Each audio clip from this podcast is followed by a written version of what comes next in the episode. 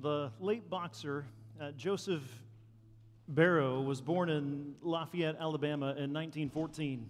He would be known by the name Joe Louis for short. His opponents would fear him and know him by his nickname, the Brown Bomber. He'd amassed a professional record of 66 and 3 with 52 knockouts.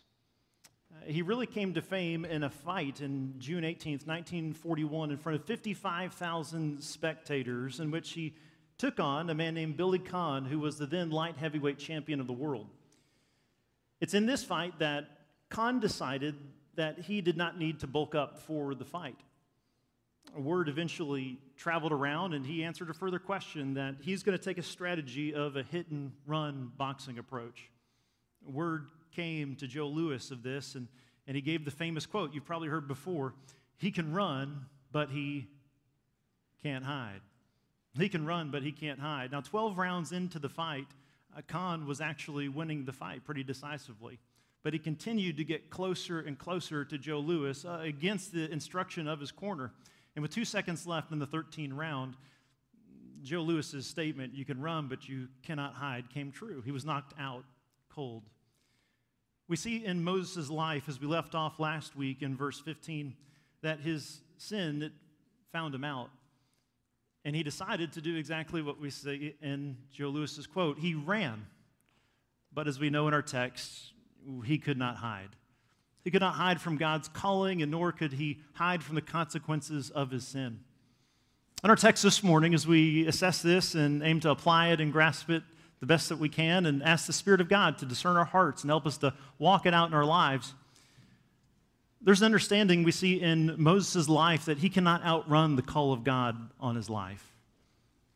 Running does not fix the groaning of Israel either. So, in our own lives, we ask the Lord to give us clarity and help us to believe this exact reality that, Lord, help us to understand that we can run, but we cannot hide from the consequences of our sin, and nor can this foil your great plans that you have in our lives and nor does our running ever heal or fix the groaning that we often run from. So, this is the big idea this morning a very simple statement running from the consequences of our sin. It, it will not foil God's plan, nor will it fix our problems. So, let's unpack this in, in two portions together. First, we'll understand in verses 16 through 19 that, that Moses ran from his problems, but he could not outrun God's calling in his life. Moses outran God's or the consequences and his running did some good, didn't it? So we remember as Moses ran from Egypt, he ran because Pharaoh wanted to kill him. The king wanted to kill him. So when we hear the word king, you can think Pharaoh. When you hear Pharaoh, you can think king. is talking about the same individual.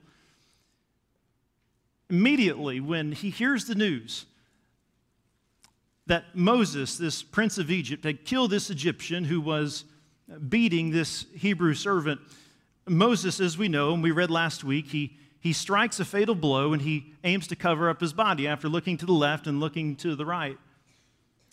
His sin finds him out. The Israelites will not follow him, they reject his leadership as he seeks to intervene a second time. It's unsuccessful. This leads to panic, and he realizes when Pharaoh finds out he's going to aim to desire to kill him. And so that's what leads us now into the land of Midian. We, we, we finish the last verse. He's sitting beside a well and the scene unfolds in this way. So I want to ask a question first. Who are the Midianites? Their name came, and you can write down this reference. We won't read it, but Genesis 25. Uh, they are descendants of a, son of Abraham. Uh, Abraham, after Sarah dies, uh, he marries Keturah and has this son, his fourth son, with his second wife. And these people, uh, it, we have good reason to believe that they have many of the teachings of Abraham. They seem to be a rather honorable people. But for our argument and our understanding of this text today, to make a little more sense, where is Midian located, we should ask? And the answer is about 200 miles east of Egypt. Eh, that means he was so fearful of what was about to befall him from the grasp of Pharaoh, this mighty superpower, this mighty world power, that he ran 200 miles to get out of his grasp. Consider that likewise in our own life, we probably should never minimize how far we might run. Now, in Psalm 23, in that series, we saw that good shepherds desire to do what? To lead their sheep where? Beside still waters. So, what does a shepherd do when there are no streams, when there are no rivers, there are no still waters? Well, they understand where the natural still waters are. They go to the wells, the places of the wells. And so, the problem, though, of going to a well to draw water for your sheep is that supply and demand are higher oftentimes than supply. I know we can't relate to that with energy issues in Texas. I'm not saying anything, no pointing any fingers here.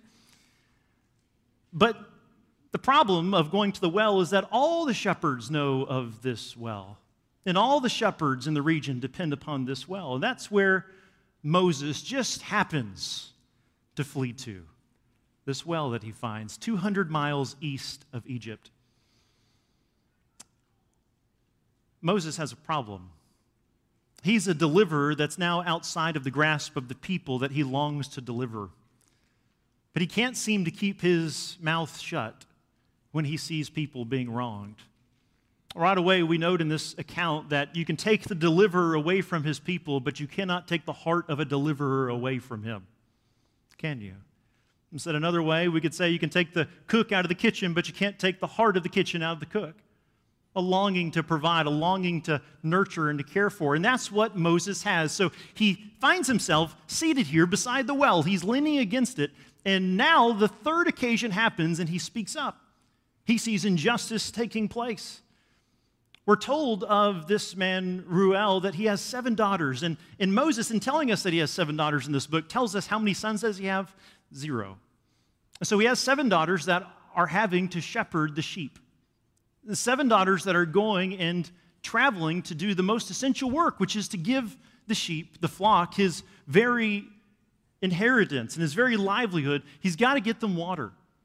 And so you can imagine the scene. Moses is reclined here against the well, and other shepherds and their flocks are coming with them to be able to do the work of drawing up and drawing out the water and, and feeding and, and, and, this way watering their flocks so that they have necessary sustenance to go back.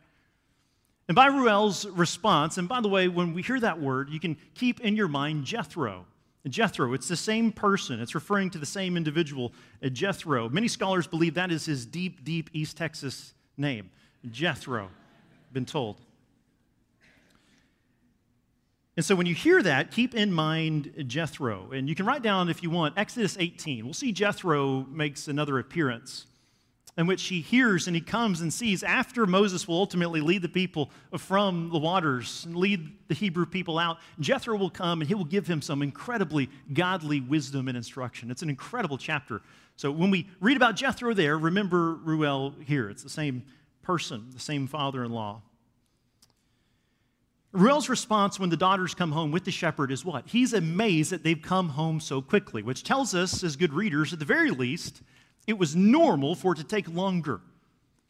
It was normal. So, uh, the best case scenario means that either the seven daughters would take his flock and bring them to be watered, and either have to wait at the back of the line or other people would come and perhaps men would cut them. Uh, but it ultimately took much longer than it took on this occasion.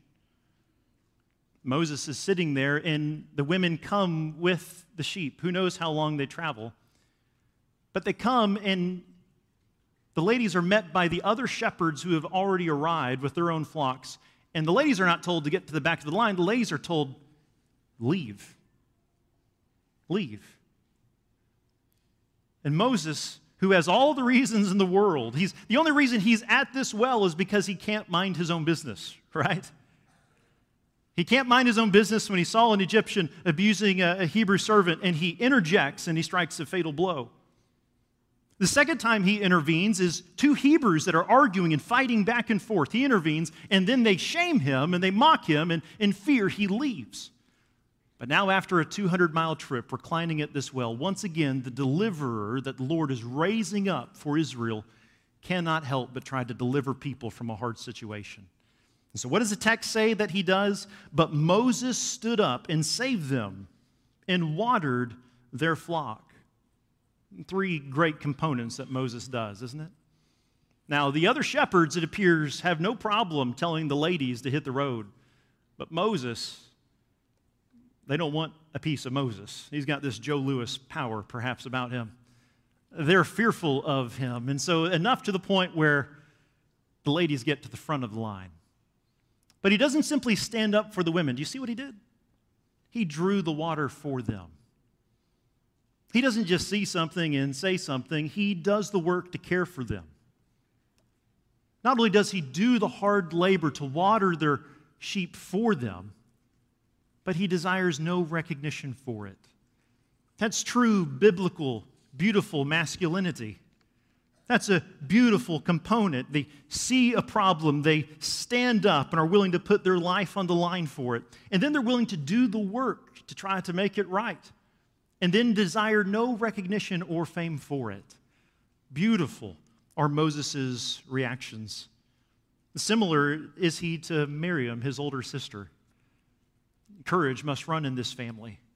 Remember, Miriam was courageous enough when she stayed back in the weeds and watched as Pharaoh's daughter would come along. She would intervene and say, Can I help you find somebody to nurse that baby?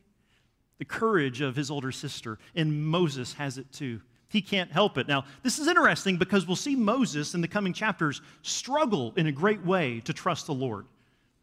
He's fearful to be in the front. He's fearful. He has some kind of speech, speech impediment. He's fearful to be in the front, and yet the heart of a deliverer is still there, even though his physical capacities are limited in some way, that often blind him of the heart that the Lord has nurtured and given to him. This is significant for us for a, number of reasons. Do you remember what Pharaoh's daughter named Moses? She sees him there and draws him out of the water. What a fitting name. She didn't know, but God, in His sovereignty and goodness, knew that 40 years later, what would happen? The Lord would use a fearful Moses to draw out water from a well and water and take care of these seven ladies.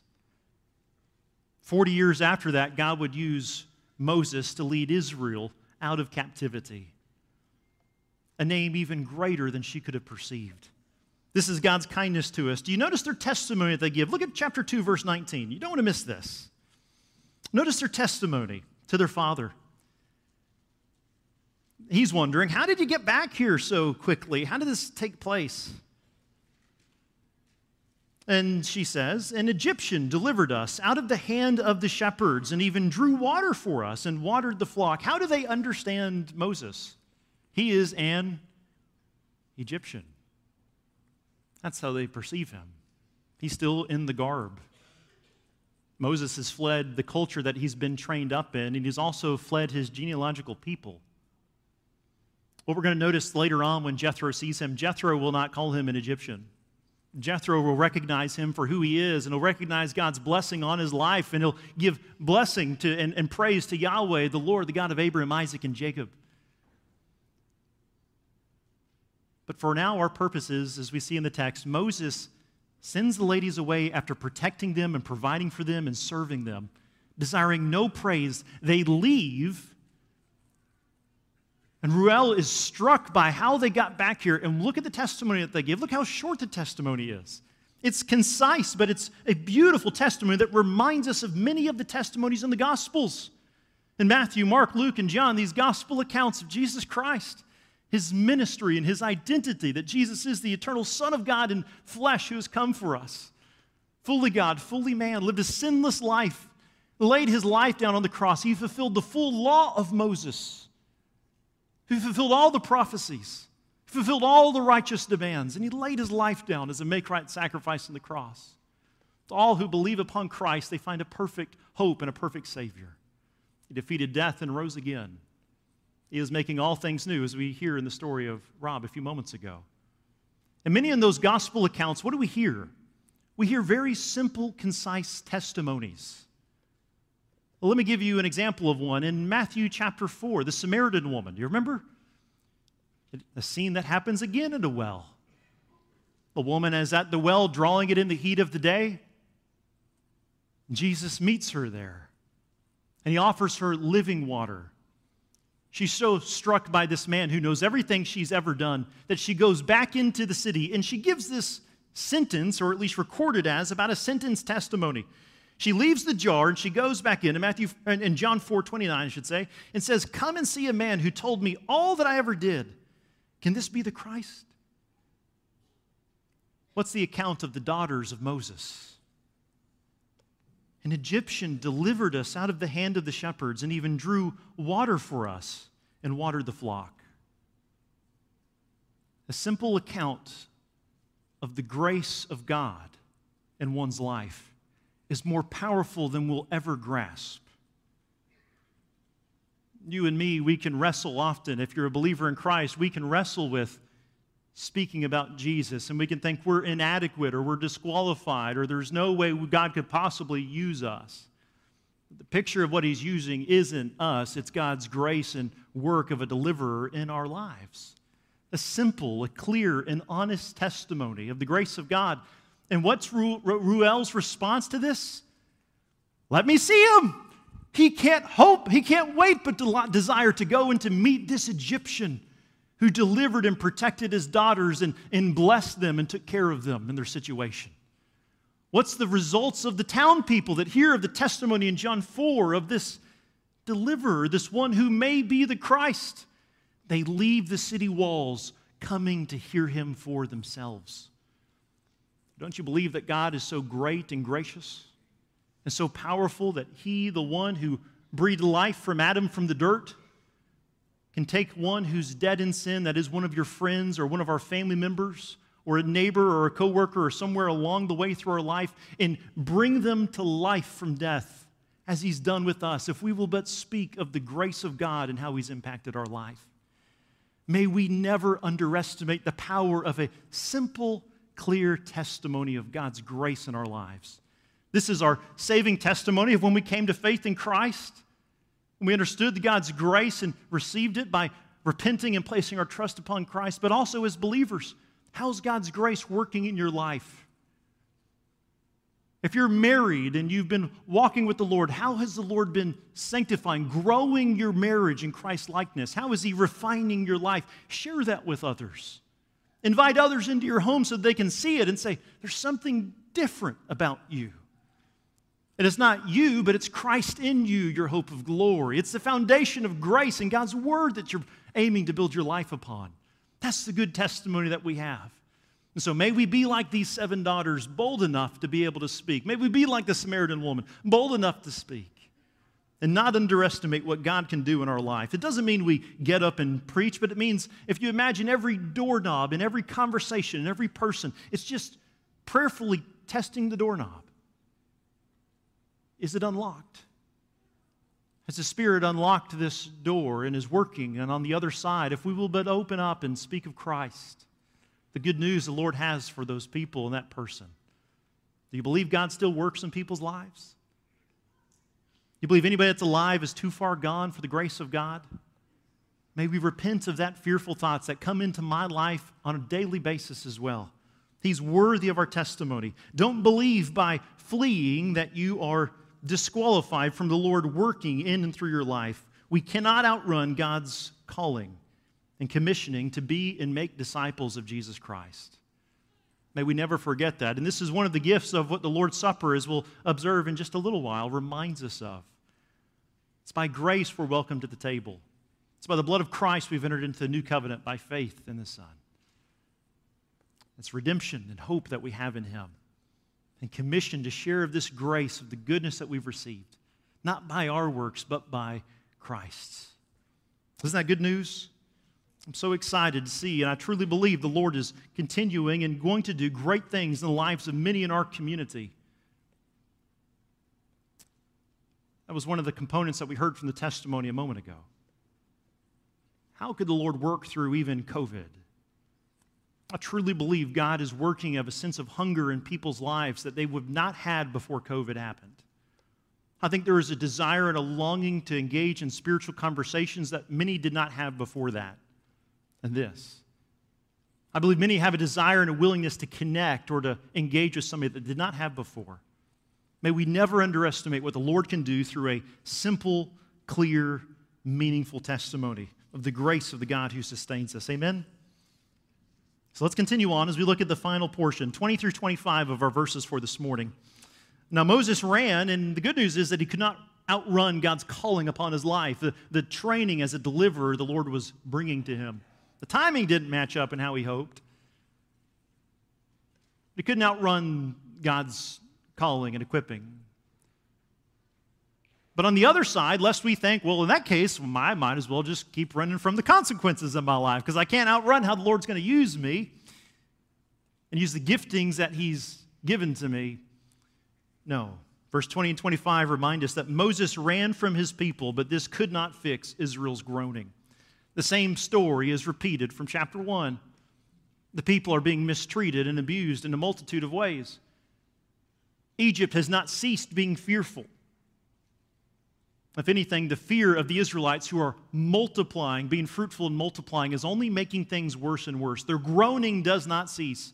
Moses runs from his problems and runs from his people. And though it keeps the immediate problem of happening, Pharaoh does not kill him, which is a good thing. But the groaning of the heart of his people he longs to deliver is not reconciled. The Lord works a life for Moses, a good life.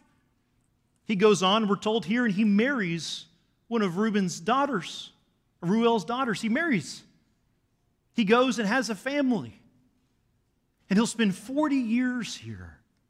He'll live a great life. He'll have sons. The Lord will bless him with a family. And yet the Lord is not done with him. The groaning of Israel has not ceased. We can run from our problems and the people in our life, but that does not mean it will fix the groaning.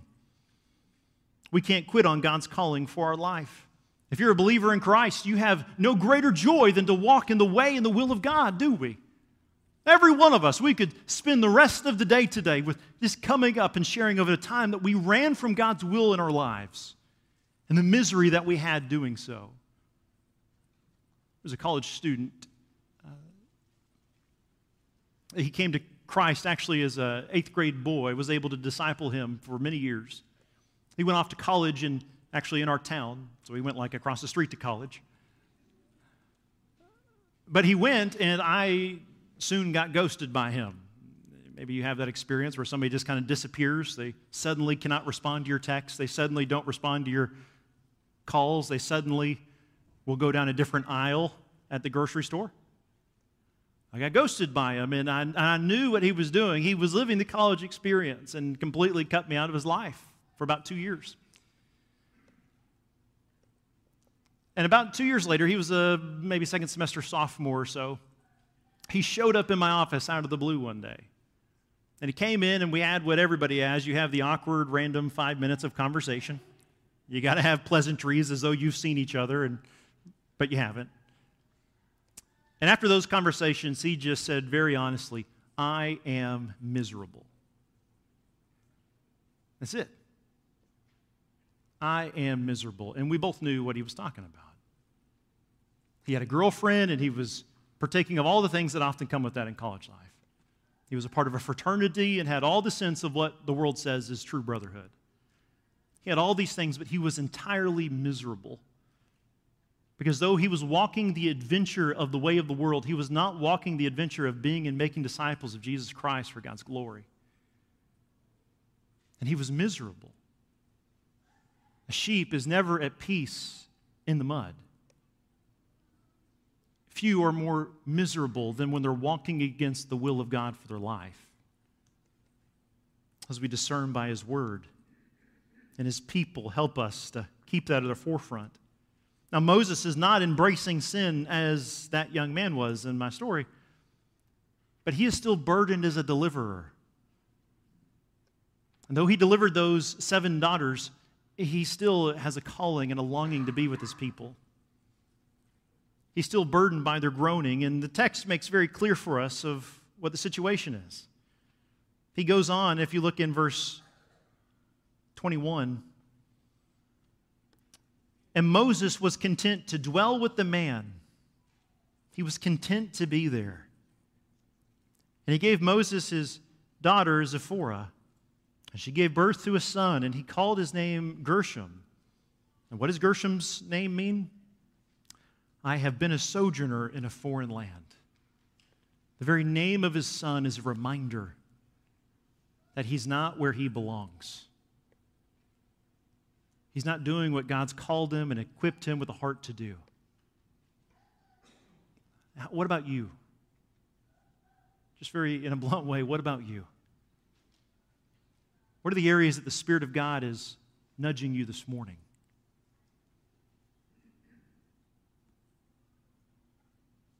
Has God called you to missions?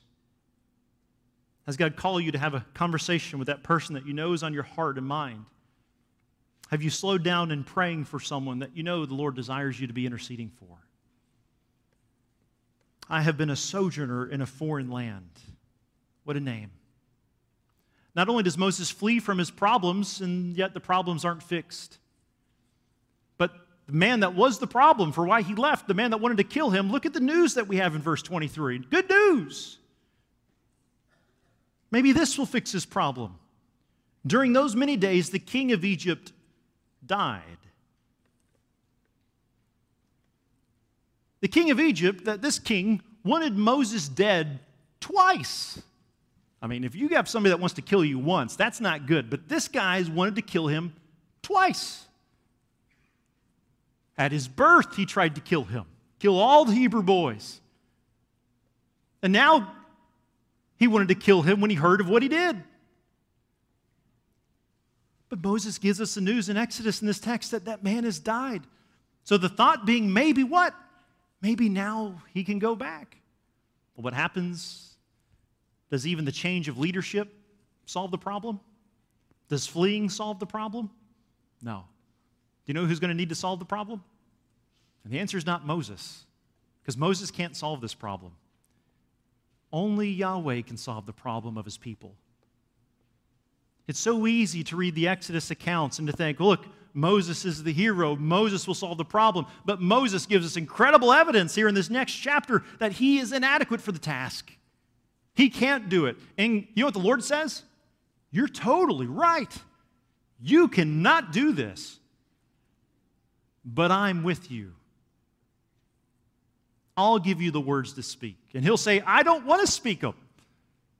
The Lord is patient. And he said, I gave you a brother, Aaron.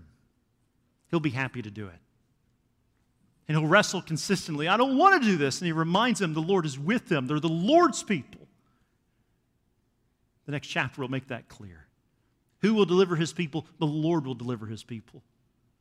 And so make no mistake, believer in Christ, the Lord will use others in your life to minister the Word of God to you and to love you and to serve you and to hold you accountable and to speak into your life but it's the Lord working through them by the Holy Spirit who indwells them as He does every believer. It's the Lord ministering to us. And so, on both sides of the coin, we have to say, Lord, how can you use us with the giftings and the calling you've given us to minister to your people, to be a sharper disciple making arrow in this world as you call us and you've numbered our days? But on the second thought, let us never mo- lose the perspective of the truth that the law comes by Moses, as John 1 tells us, but grace and truth come through Jesus. The Lord is working and He loves you and He cares for you. And we see that through the ministering presence of His people. This is God's goodness in our lives. During those days, many, the king of Egypt died, and the people of Israel groaned because of their slavery and cried out for help. And the cry for rescue, good news, from slavery came up to God. And we, as we heard in, in Scott, our elder's prayer a moment ago, verse 24, and God heard their groaning, and God remembered his covenant with Abraham that he cut, with Isaac and with Jacob, and God saw the people of Israel, and God knew. Let's do these together. Participation Trophy Awards, right here. Verse 24. I want you to share the verbs of what the Lord does here for his people. In verse 24, and God heard their groaning, and God, his covenant with Abraham, with Isaac, and with Jacob, and God, the people of Israel, and God, how does that minister to your life this morning?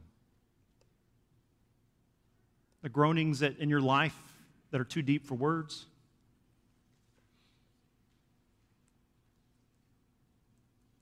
God sees, God hears, God knows, and God remembers. You say, But who am I? Look what I've done.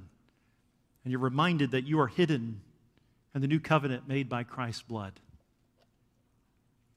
and you rest in who Christ is and his finished work. And you set your sights on being and making disciples. Moses' running could not solve Israel's problems. A change in Pharaoh's and Egypt's leadership could not solve their problems. You could take a lot of applications to our present context, can you not? We can flee a world on fire, or we can make a choice. Listen, I'm landing the plane. We can make a choice and say, look at the world that's on fire. Or we can double down on the gospel message. We can have any more, even more people into our homes. We can pray even more consistently. We can pray for courage like Miriam and like Moses to go take a walk across the aisle and to speak to someone and engage with someone and to trust that the Holy Spirit, He who indwells us, can also work upon their life. And so I want them in my life. They're worth it. It's worth it. The awkward, anxious moments are worth it always. And trust that the Lord will use His people to minister to His word and advance His kingdom as He's given us each a numbered set of days. So let's walk in them joyfully. Let's live the adventure that the Lord gives us. The world can't touch it. The world cannot touch his kingdom. There's no way of the world that can, can match the message and the hope that we have in Christ. So let's testify concisely, clearly, and joyfully the adventure that the Lord has anointed each of us to walk out in our lives. That's good news. How kind is our God, isn't He? How kind is our God? Now, this will lead to what for Moses? This will lead to Moses' commissioning and direct calling we'll see in the next chapter. Because the Lord hears the groaning of Israel, it will lead to Moses' commissioning. And so, God, forgive us when we, our testimony stops at when we came to Christ in our lives. The urgency that we should have to realize that the Lord deploys us in the world. He's deployed us each uniquely here in East Texas area and we support missionaries all around the world, but right here, He's appointed us to interact with people on a regular basis. And He uses us and commissions us to meet groaning in people's lives. Will we listen? Will we go? Will we share?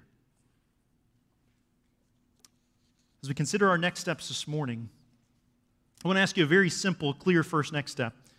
Uh, what am I going to say no to or not yet to beginning this month? When we think about as a church family, we're called to be making disciples of Jesus Christ, and we talk about being devoted to the Word. We believe these are four components that are essential to our health as believers. It's not an exhaustive list.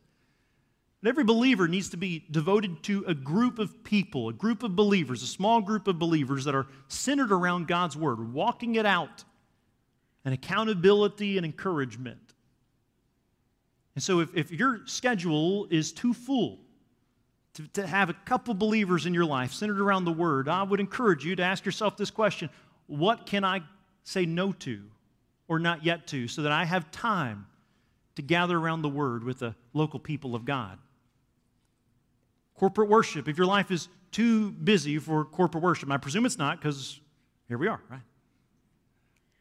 But as our life gets busy and we enter different seasons, we want to be able to say, you know what? Hey, what do I need to say no to or not yet to to prioritize the gathering together of God's people, to give Him a corporate praise offering because He is the consumer of our worship?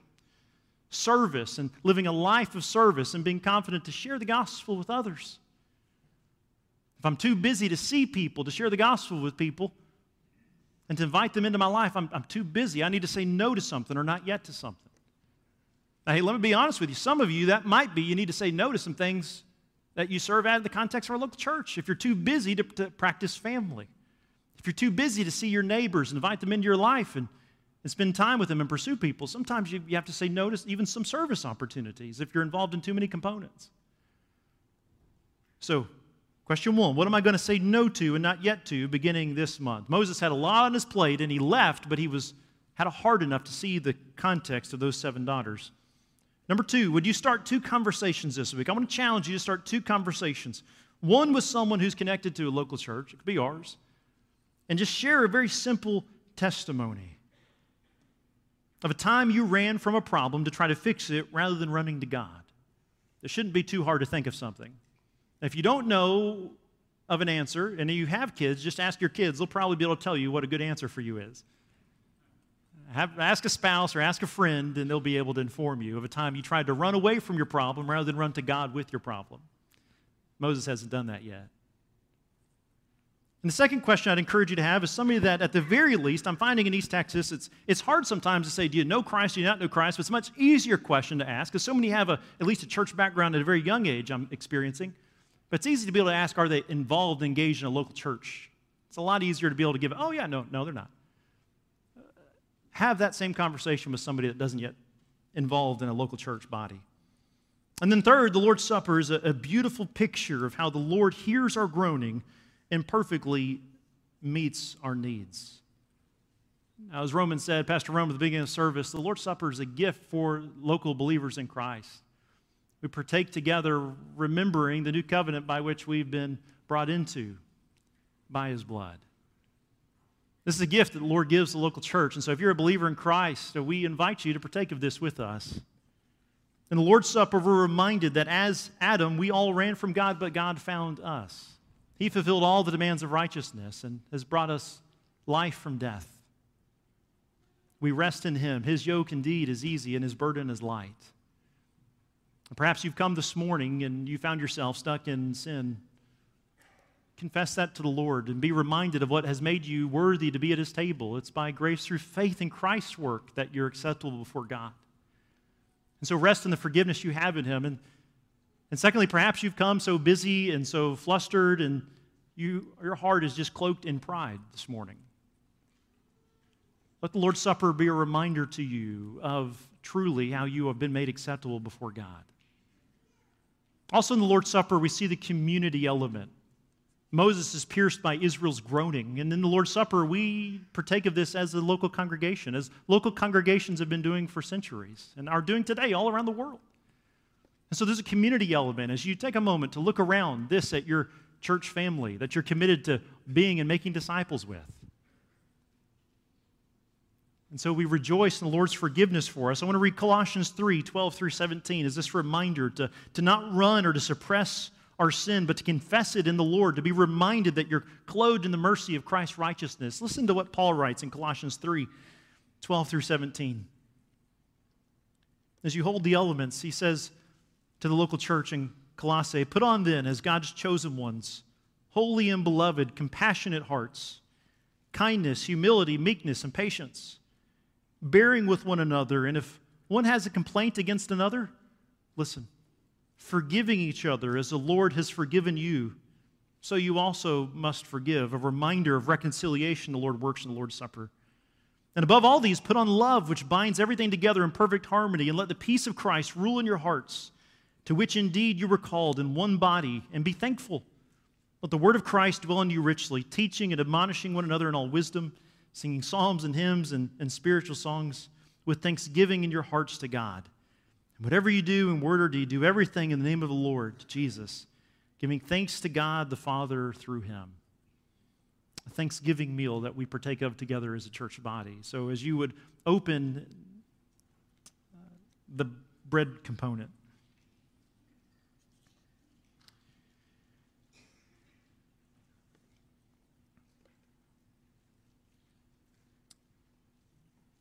Paul, in recounting how the Lord took the Passover, Jesus, and reinstituted this into this gift, this ordinance, this command to the local church to, to partake of, and how to now remember this meal as often as they do so.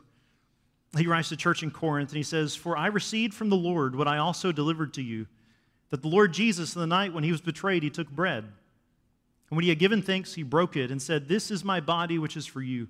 Do this in remembrance of me.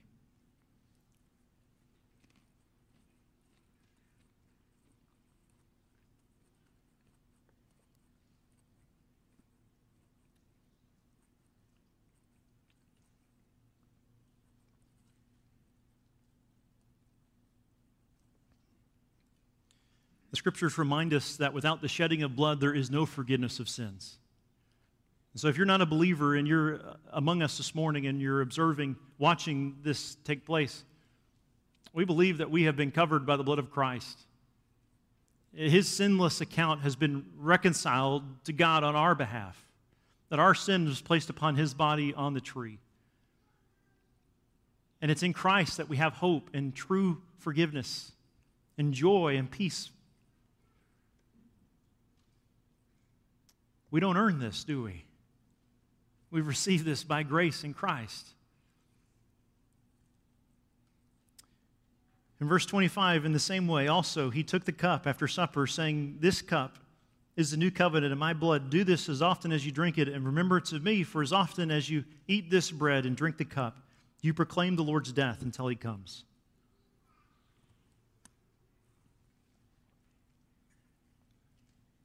Would you pray with me before we stand and enjoy a song together before the Lord? Oh Lord, we stand on the promise that indeed in the Lord's Supper and these words that we read from Paul and the words we hear from Christ, that we do so until you, Lord Jesus, come.